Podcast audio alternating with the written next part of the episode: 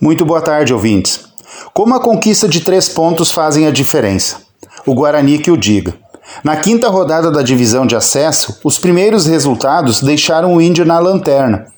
Passou então de uma necessidade para uma obrigação a vitória do Guarani diante do Pelotas. O resultado positivo no final se confirmou em uma noite que o atacante Jonas Bruno resolveu desencantar. É tudo o que se espera de um camisa 9. O Guarani, de oitavo, pulou para a quarta posição. Se vencer o São Gabriel no fim de semana, o rubro-negro já será vice-líder. Isso é a prova também do equilíbrio da chave.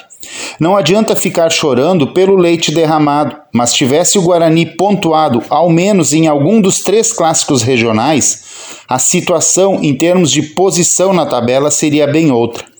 Depois da euforia dos três pontos contra o Pelotas, o Guarani necessita manter o embalo contra o São Gabriel, que até agora não pontuou fora de casa. O São Gabriel tem sete pontos e todos conquistados no Silvio Correa. Julgo ser um quebra-cabeça para o técnico Serginho Almeida compor a equipe do Guarani. Ferdinando e Júlio César foram desfalques contra o Pelotas.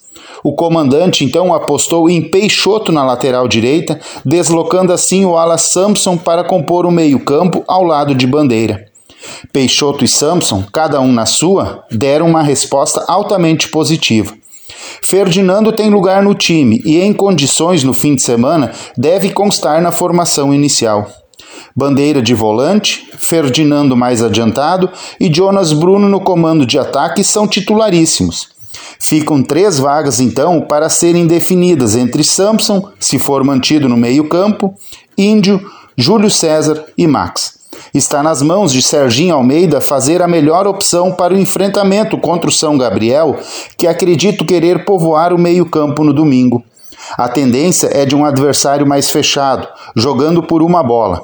Paciência será algo que o Guarani necessita para conseguir passar pelo provável ferrolho do adversário. A realização dos jogos pelo nosso amador vai depender do comportamento do tempo.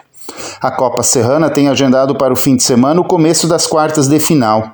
É uma nova etapa que se inicia, onde as equipes que avançaram da primeira fase buscam agora chegar na semifinal. Serão confrontos bem interessantes. Diante do equilíbrio apresentado na primeira fase, qualquer um deles poderia ser uma final de campeonato. Colocar força máxima em campo é o primeiro passo para as equipes fazerem frente o seu adversário. Tomara que o bom futebol prevaleça, até para atrair a atenção de mais torcedores nos estádios. Fatos de indisciplina foram registrados na última rodada da primeira fase, e pela relevância da Copa Serrana, acontecimentos dessa ordem não devem mais se repetir. Dentro de poucos instantes, teremos a Sueva em quadra pela Liga Nacional de Futsal.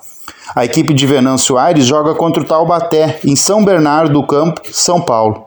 Depois de duas vitórias em casa, ficamos na torcida por uma vitória dos comandados pelo técnico Fernando Malafaia, que irão enfrentar o lanterna da competição. Vitória do Guarani ontem à noite pela divisão de acesso, quem sabe uma vitória logo mais da Sueva. Tudo para fechar uma semana de forma positiva com as principais equipes de Venâncio Aires. Por hoje era isso. Um bom fim de semana a todos.